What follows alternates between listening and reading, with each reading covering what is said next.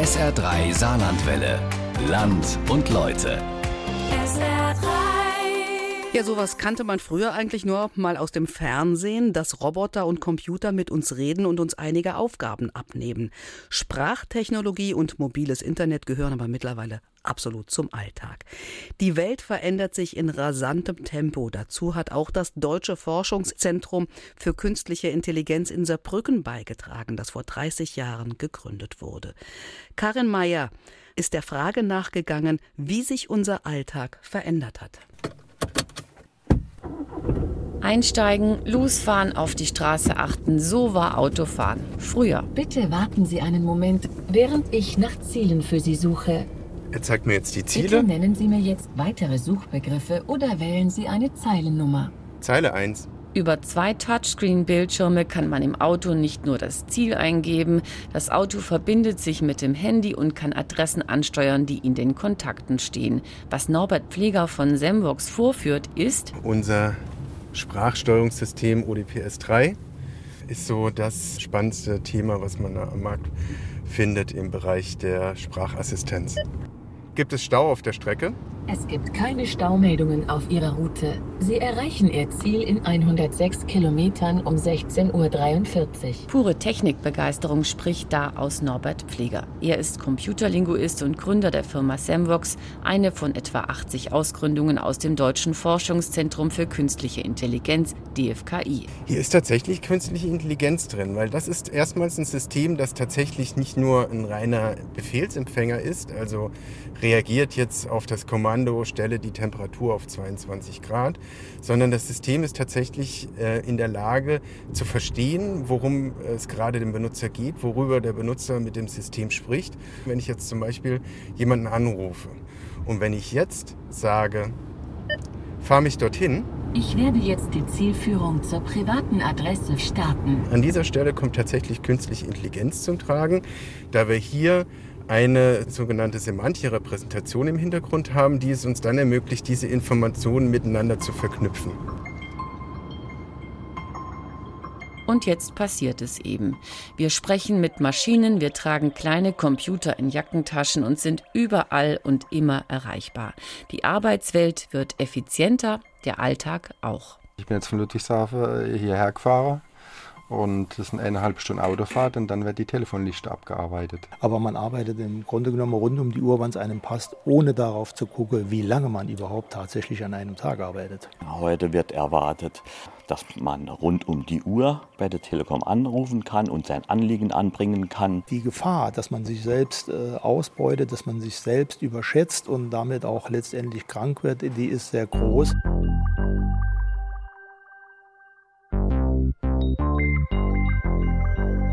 Als vor 30 Jahren das Deutsche Forschungszentrum für künstliche Intelligenz gegründet wurde, war das noch undenkbar.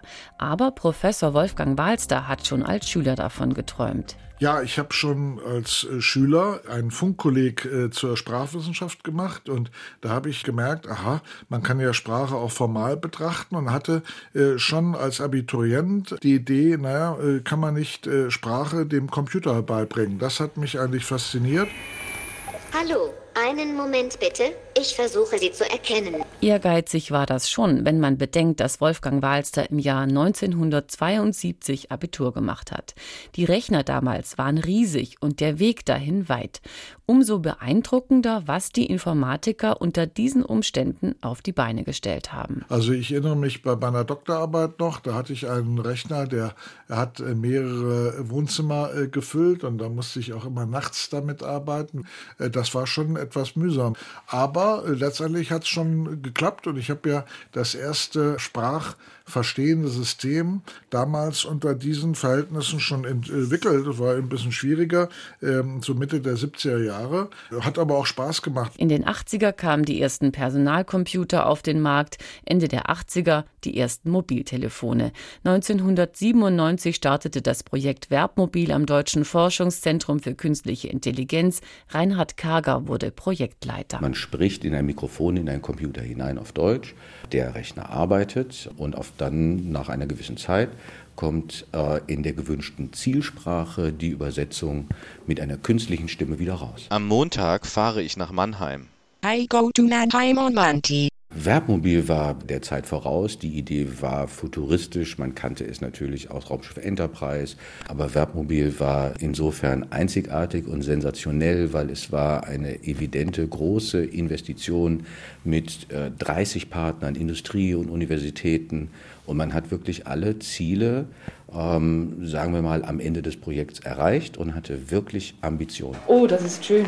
Ihr Zimmer im Grand Hotel ist schon gebucht. Ich suche Ihnen noch eine passende Zugverbindung heraus.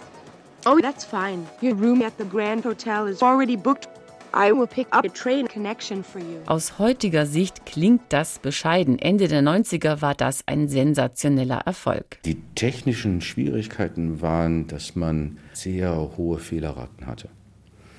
1993 war man in der Lage, diskrete Spracherkennung relativ gut zu machen. Ähm, dazu auch noch sprecherabhängig, das heißt zu trainieren.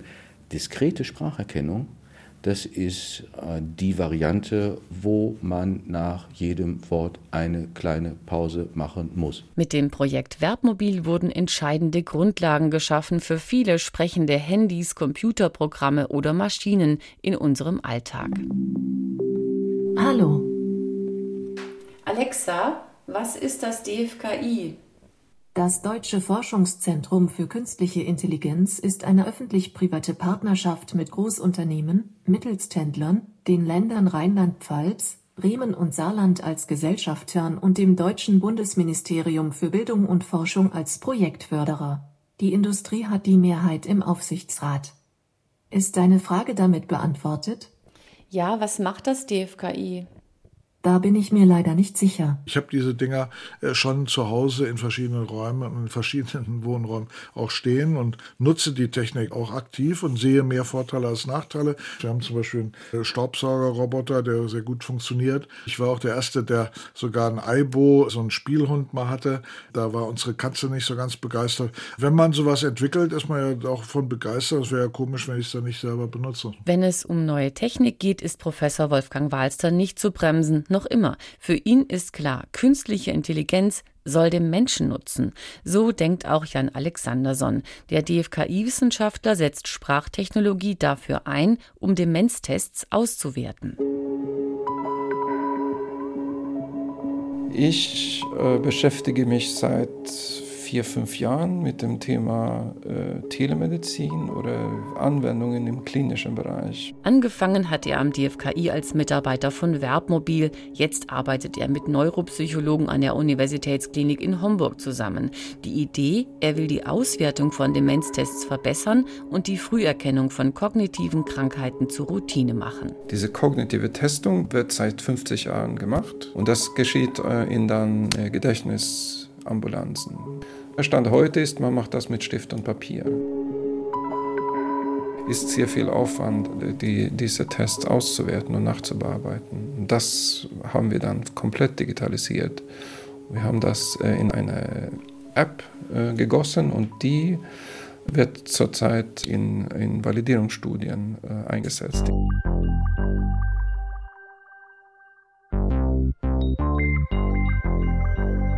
Diagnose des Arztes wird dadurch verbessert, sagt Jan Alexanderson. Er kann sie schneller und präziser stellen. Meine Vorstellung äh, ist, dass wir in der Lage sind, diese Testungen als äh, fester Bestandteil des jährlichen Check-ups zu machen. Die Diagnose-App ist so gut wie fertig. Das Startup Key Elements soll sie verkaufen. Für Patienten kann das bedeuten, sie erfahren früher von ihrer Krankheit und können früher behandelt werden. Für sie bedeutet das mehr Lebensqualität, sagt Jan Alexanderson. Ihm ist es wichtig, etwas Sinnvolles zu tun. Die Idee ist beeindruckend. Welche Folgen dieses und andere Diagnoseprogramme für die Arbeit von Ärzten haben werden, ist aber offen. Darüber macht sich Kevin Baum Gedanken. Er ist Experte für Technikfolgen an der Saar-Universität. Wir alle sagen, wir wollen nicht jede Entscheidung automatisiert haben. Wir sagen also, da soll ein Mensch die finale Entscheidung treffen. Wie können Sie das machen? Naja, Sie stellen sich das ja dann normalerweise so vor, dass Sie Ihren Berater hinterfragen können. Sie können fragen, warum bist du der Meinung? Und dann können Sie selber Ihr Urteil treffen. Diese Systeme, mit denen wir heute zu tun haben, die sind aber für uns insgesamt unverständlich im Sinne von warum. die Frage, warum empfiehlt dieser Algorithmus jene Therapie und nicht diese Therapie, diese Frage, da wissen wir im Moment noch nicht, wie wir die beantworten können. Ich kann besonders gut Menschen erkennen und Informationen über meine Sprache und über mein Tablet mitteilen und aufnehmen. Ich kann auch mein Publikum super unterhalten. Zum Beispiel spiele ich sehr gerne Luftgitarre das kann ich besonders gut. Ob im Auto oder in der Medizin, künstliche Intelligenz oder Informatik betrifft uns jeden Tag. Dafür muss man nicht mehr im Internet surfen, man kann auch einfach in den Supermarkt gehen. Hier haben Sie ja in Büdingen also bis zu, glaube ich, 100.000 Artikel. Da kann es schon mal passieren, dass man Dinge nicht findet. Und das ist natürlich für den Kunden sehr ärgerlich. Das kann natürlich dazu führen, dass Kunden dann gar nicht erst in so einen großen Markt gehen. Ja? Mhm. Und dann macht es Sinn, solche Dienste anzubieten. Wir stehen im Globusmarkt in Güdingen vor einer Anzeigentafel. Professor Antonio Krüger vom DFKI arbeitet daran, den Einkauf moderner zu machen. Er verbindet digitale Entwicklungen mit dem stationären Handel. Ein Problem in riesigen Einkaufsmärkten. Wie findet der Kunde, was er sucht? Hier sehen wir jetzt erstmal den Artikelfinder. Wo ist was? Wir haben erstmal so eine Karte und hier oben können wir äh, Dinge eingeben. Ja? Also nach was sollen wir mal suchen? Hefe können wir das ja gleich mal versuchen zu suchen. Ja? Regal Nummer 167 an der Ecke. Ja? Auf der Anzeigetafel erscheint eine Wegbeschreibung zum Kühlregal. Und die Hefe müsste eigentlich hier irgendwo auch direkt irgendwo sein. Omas Urhefe, bitte sehr. Direkt am Eck, so wie wir es gesagt haben. Ich suche normalerweise auch ewig nach sowas. Also das hätte ich jetzt wahrscheinlich, glaube ich schon, ohne äh, das Gerät hätten wir schon wahrscheinlich, wir hätten gewusst, es ist irgendwo in der Molkereiabteilung, aber wir hätten hier erstmal so eine Art äh, Expedition gestartet, ne? in alle Richtungen. Das Leben wird einfacher mit moderner Technik. Genau dafür steht das DFKI. Im Handel gehört dazu auch, der Kunde kann seinen Einkauf dank DFKI-Technik selbst selbst abrechnen. Dafür muss er sich bei der Selbstscannerkasse Scan2Go anmelden und einloggen. Klar, dass er dann auch ein persönliches Profil bekommt und der Markt besser über seine Kaufgewohnheiten Bescheid weiß. Meine Hoffnung ist ja, dass wir den sogenannten Versorgungseinkauf, ich muss ja irgendwie Milch kaufen, ich muss vielleicht auch mal Hefe kaufen und hier, weiß ich nicht, wir stehen jetzt hier gerade am Ölregal, ja, ich muss Ketchup und Öl kaufen, dass diese Sachen tatsächlich automatisch nach Hause kommen. Ja. Und dass dann der Einkauf im Markt, also der physische Einkauf, äh, eben äh, den interessanten Dingen vorbehalten bleibt, das mehr so einen Erlebnischarakter hat. Ne? Was das für die Beschäftigten im Handel bedeutet, Sie müssen in Zukunft vielleicht im Versand oder im Lieferservice arbeiten. So weit ist es aber noch nicht. Aber dass die Kunden die Ware scannen und selbst bezahlen, treibt die Belegschaft um, sagt Dave Koch, Betriebsratsvorsitzender bei Globus Baumärkte. Ja, da gibt es durchaus unter den Kassenkräften Unruhe und auch Ängste, äh, wenn denn die Technik mal so weit sein sollte, dass dann weniger Kassierkräfte benötigt werden und durchaus auch mal Kündigungen ausgesprochen werden. Ich persönlich denke, dass das so in den nächsten zwei, drei Jahren passieren wird. Wir sind als Betriebsräte regen wir natürlich immer an, dass die Zwischenzeit jetzt genutzt werden sollte, um Kassierkräfte für andere Tätigkeiten, zum Beispiel im Verkauf, zu schulen. Aber das passiert im Moment leider nicht. Dass sich die Welt so rasant verändert, kann man nicht allein dem DFKI zuschreiben. Die Speichermedien werden immer kleiner, die Rechner schneller und das Internet ist überall. Was man daraus machen kann? Wir treffen Norbert Sommer im Festowerk in St. Ingbert-Rohrbach. Er ist Leiter der Montage und muss regelmäßig Ferienarbeiter anlernen. Hier ist es also so, dass der Arbeitsplatz virtuell in dieser Datenbrille abge abgelegt ist. Ähm, der Vorteil ist, er kann in Originalgröße drin abgebildet werden. Die neuen Mitarbeiter können im Prinzip in den Arbeitsplatz reingehen. Sie können in den Arbeitsplatz laufen. Ein Mitarbeiter führt die Datenbrille vor. Auf einem Bildschirm kann man verfolgen, wie er einen Montageschritt virtuell ausführt. Sie können in die Kiste gucken, alles virtuell. Das heißt also ohne irgendwelche, ähm, ja, ohne irgendwelche Taktzeiten zu beeinflussen und sind dann auch in der Lage, sehr schnell hier das Ganze dann später umzusetzen. Bei Festo können Auszubildende inzwischen Industrie 4.0 als Zusatzausbildung wählen. Sie lernen dann an kleinen intelligenten Fabriken, programmieren die Produktion der Zukunft und überhaupt die Industrie. Weil Maschinen und Material zunehmend vernetzt sind, verändert sich die Produktion. Professor Wolfgang Walster. Ist natürlich Industrie 4.0. Auch da haben wir ja eine Sache äh, losgetreten und ich glaube, das ist, wenn ich so rückblicke, wahrscheinlich sogar das am nachhaltigsten. Wir haben im letzten Jahr 80.000 Veröffentlichungen gezählt in Japanisch, selbst in Pakistan, in äh, Thailand und so weiter. Alle Industrie 4.0 und den Begriff haben wir hier entwickelt. In die Industrie ziehen jetzt neue Roboter ein. Sie übernehmen Transportdienste, bringen Material an den Arbeitsplatz oder erfüllen Wünsche. Bitte bring mir eine Cola. Klar, mach ich. Hast du eine leere Flasche für mich? Ja, hab ich. Bitte stell die Flasche in meinen Flaschenhalter. Für uns ist es wichtig, wir wollen wirklich die Menschen unterstützen. Wir wollen niemanden die Arbeitsplätze wegnehmen, sondern das soll auch beim Menschen, der soll sich darauf freuen können. Der, der soll irgendwie ähm, wissen, okay, wenn so ein Roboter da ist, das macht meine Arbeit einfacher ich werde ein bisschen entspannter oder entlastet, aber ich werde nicht arbeitslos oder so. Tim Schwarz und Andreas Luxemburger haben jedenfalls noch viel Arbeit. Sie versuchen ein fahrendes Schränkchen mit einem Roboterarm so zu programmieren, dass es mit einem Roboter anderer Bauart reibungslos kommunizieren kann. Tim Schwarz nennt das rollende Etwas die Plattform. Gibt es sonst noch Aufgaben für mich? Nein, das war's. Alles klar. Ich fahre dann mal los. Und wie wäre es, wenn der Roboter die Getränke selbstständig bringt, einfach damit die Mitarbeiter in der Fabrik genug trinken? Auf gar keinen Fall, sagt Tim Schwarz. Ich will nicht, dass irgendeine Maschine mir sagt, was ich zu tun habe. Umgekehrt, ja, will ich aber einer Maschine sagen können, was sie tun soll, weil das ist ja mein Unterstützungssystem. Der Roboter soll mich unterstützen und ich nicht einen Roboter. Wenn ich das Gefühl hätte, ich arbeite einem Roboter zu, würde ich mich fragen, ob ich mir nicht einen anderen Job suchen soll. Der Eindruck über die Jahre ist aber, Informatik setzt sich durch, nicht nur in der Industrie.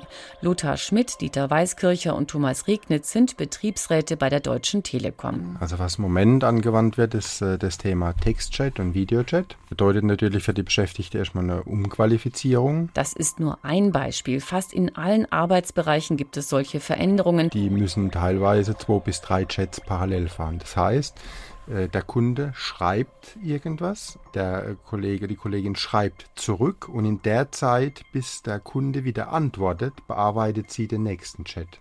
Der Arbeitseinsatz hat sich mittlerweile so verändert, dass unsere Mitarbeiter auf mobilen Telearbeitsplätzen arbeiten unter Einbeziehung des häuslichen Bereiches. Das heißt, sie sind vier Tage in der Woche zu Hause und arbeiten noch einen Tag in der Woche im Büro. Eine Folge ist, wir müssen ständig Neues lernen. Wer das nicht schafft, bleibt auf der Strecke. Kevin Baum. Wenn ich ehrlich bin, bin ich nicht allzu zuversichtlich, dass es zukünftig genug Jobs geben wird für jeden.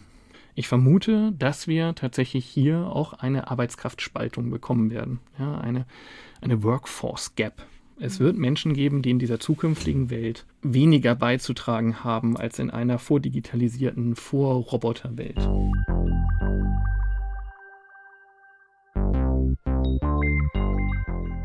Ohne Zweifel, das DFKI hat wichtige Trends gesetzt, große Forschungsbeiträge geleistet und viele Forschungsgelder ins Land geholt. Professor Wolfgang Walster ist stolz auch darauf. Wir haben den Begriff Benutzermodellierung. Da waren wir die Ersten hier in der Nähe, in Maria Laach. Erinnere ich mich noch, äh, haben wir weltweit den ersten Workshop mit Amerikanern, Japanern und Deutschen gemacht zu diesem Thema. Also wie kann ich einen Benutzer so modellieren, dass ich ihm dann später personalisierte Angebote. Damals waren schon Leute dabei, die aus USA, die das dann aufgegriffen haben. Zum Beispiel Amazon, auch Google beruht ja alles auf diesen Prinzipien.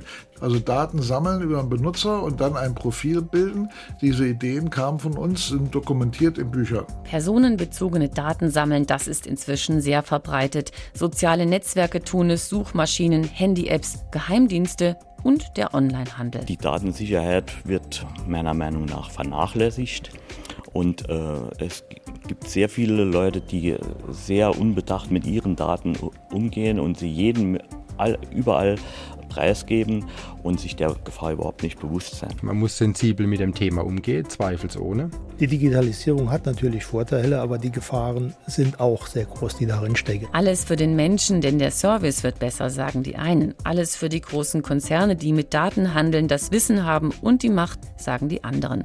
Zum Beispiel können sie dann Wahlen manipulieren und die Demokratie untergraben. Personenbezogene Daten ermöglichen ihnen einerseits sehr viel bequemere Anwendungen, passendere Anwendungen. Sie ermöglichen vielleicht sogar ganz wesentlich bessere Entscheidungen im Medizinwesen. Es ermöglicht relativ neutral gesehen bestimmte Geschäftsmodelle. Aber die Anwendung kann eben auch benutzt werden, wie wir gesehen haben, in Bezug auf Cambridge Analytica und die Einflussnahme angeblich russischer Kräfte auf den US-amerikanischen Wahlkampf oder im Brexit, ermöglicht uns eben auch ganz gezielt Leute zu adressieren, was früher nicht möglich gewesen wäre. Heutzutage lebt jeder, was das angeht, in seiner eigenen Blase. Und dann können sie natürlich gesamtgesellschaftliche Effekte haben, die eigentlich niemand wollen kann. Kevin Baum, Informatiker und Philosoph an der Saar-Universität. Ich glaube nicht, dass es einen Weg zurück gibt. Wenn wir ehrlich sind, war eine Zeit, in der zum Beispiel Informationen schwer zu beschaffen waren. Diese Zeiten sind vorbei und diese Zeiten hatten auch Nachteile. Jetzt haben wir eine Zeit voller Vernetzung, voller Information, hinter die wir nicht mehr zurückgehen können. Und jetzt müssen wir eben lernen, damit umzugehen, ohne beispielsweise unsere Demokratie zu unterminieren oder andere gesellschaftliche Errungenschaften wieder zurückzudrehen. Weil das so ist, gibt es inzwischen die Forderung nach anderen Algorithmen, solche, die für Offenheit und Vielfalt sorgen. Uwe Konrad, Direktor der Landesmedienanstalt. Die Demokratie ist ein hohes Gut und äh, sie zu bewahren ist eben Aufgabe der Medien. Und wenn ganz wenige Unternehmen ganz viel konzentrierte Macht haben, und sie sogar noch ausnutzen und ausspielen können, dann ist das eigentlich so nicht vorgesehen. In unserer Demokratie sollte Macht nie so konzentriert sein. Das hat auch die Bundesregierung erkannt und eine Datenethikkommission einberufen. Professor Wolfgang Wahlster ist Mitglied, obwohl oder weil er selbst Ideengeber fürs Datensammeln war. Selbstzweifel habe ich eigentlich nicht, aber Verantwortung natürlich in dem Sinne, dass man das durchaus auch kritisch begleitet. Was kann man machen, damit das Datensammeln zwar weitergeht und man personalisiert anbieten kann, aber äh, schon der Privatsphärenschutz gewährleistet bleibt. Die Datenethikkommission soll Leitlinien für die Datenpolitik und den Umgang mit Algorithmen erarbeiten. Nächsten Sommer wissen wir mehr. Der Bundestag hat eine Enquete-Kommission Künstliche Intelligenz ins Leben gerufen. Es geht um gesellschaftliche Verantwortung und wirtschaftliche Potenziale. Vieles müssen und können wir selbst entscheiden. Man muss sich die, die Grenzen selbst setzen oder vom Unternehmen werden die zum Teil auch schon gesetzt? Da ich ja auch anfällig für die Technik bin, habe ich schon darin gesetzt, dass ich meine E-Mails nicht auf mein Handy weiterleite. Nö, ich habe keinen Fitnesstracker, brauche ich nicht. Nö. Künstliche Intelligenz setzt sich durch in der Arbeitswelt bei Gesundheitsfragen, aber auch in der Unterhaltungsindustrie und im Straßenverkehr. Was vor 30 oder auch vor 15 Jahren noch utopisch war, ist heute ein Wirtschaftsfaktor. Reinhard Kager vom DFKI. Wir profitieren außerordentlich davon, dass für künstliche Intelligenz so viel Interesse aktuell in der Öffentlichkeit ist, so dass die Diskussion intensiviert wird, wie man Technologien und den Einsatz von Technologien so beschränkt, dass die Ziele befördert werden, die wir kulturell wollen. Aber welche Ziele sind das? Künstliche Intelligenz für den Menschen, der Slogan zu 30 Jahre DFKI will überzeugen. Vielleicht, weil man dafür auch überzeugen muss? Viele haben inzwischen verstanden, dass Digitalisierung ein zweischneidiges Schwert ist. Sie macht unser Leben leichter und komplizierter zugleich. Nicht alles, was dabei herauskommt, ist nämlich wünschenswert. Also zum einen hat sich unser Leben gravierend verändert und wird es wahrscheinlich noch weiter verändern durch die allgegenwärtige Technologie. Wir können immer arbeiten, wir können immer Informationen bekommen, wo wir gerade sind. Wir können immer kommunizieren, quasi mit wem und wo auch immer er oder wir sind. Wir müssen jetzt lernen, mit diesen Techniken umzugehen, sie auch zur Seite zu legen, sie nicht zu verwenden, das gezielt zu tun. Wovor ich Angst habe, ist ein bisschen, dass wir ähm, das ein bisschen zu spät merken werden nachdem das ein oder andere System ins Bröckeln geraten ist. Kevin Baum ist skeptisch und man muss ihm recht geben. Aktuell arbeiten die DFKI-Forscher daran, die Augenbewegungen von Menschen zu analysieren. Die Idee, an der Blickrichtung sollen Maschinen oder künstliche Intelligenz erkennen, wofür man sich gerade interessiert. Wer auf eine Kirche oder eine Sehenswürdigkeit schaut, kann dann Informationen dazu abrufen. In China verteilen Maschinen schon Punkte für das Verhalten von Menschen. Social Scoring heißt das dann. Längst ist klar, nicht alles, was technisch machbar ist, ist sinnvoll. Verantwortungsvolle Forscher, Politiker und Unternehmen sind gefragt, die Weichen zu stellen, die Verbraucher und Arbeitnehmer auch. Für sie kann es sich lohnen, nicht auf jeden Trend aufzuspringen. Wenn künstliche Intelligenz alle Lebensbereiche verändert, ist gesunder Menschenverstand wichtiger denn je. Ja, auf Wiedersehen. Hat mich sehr gefreut, mich vorstellen zu dürfen. Hoffentlich sieht man sich mal. Ich wünsche Ihnen noch einen wunderschönen Tag. Tschüss. Land und Leute zum Thema künstliche Intelligenz und wie sich unser Alltag verändert hat. Ein Feature von Karin Mayer. SR3 Saarlandwelle. Land und Leute. SR3. Regionale Features auf SR3. Immer sonntags um 12.30 Uhr und als Podcast auf sr3.de.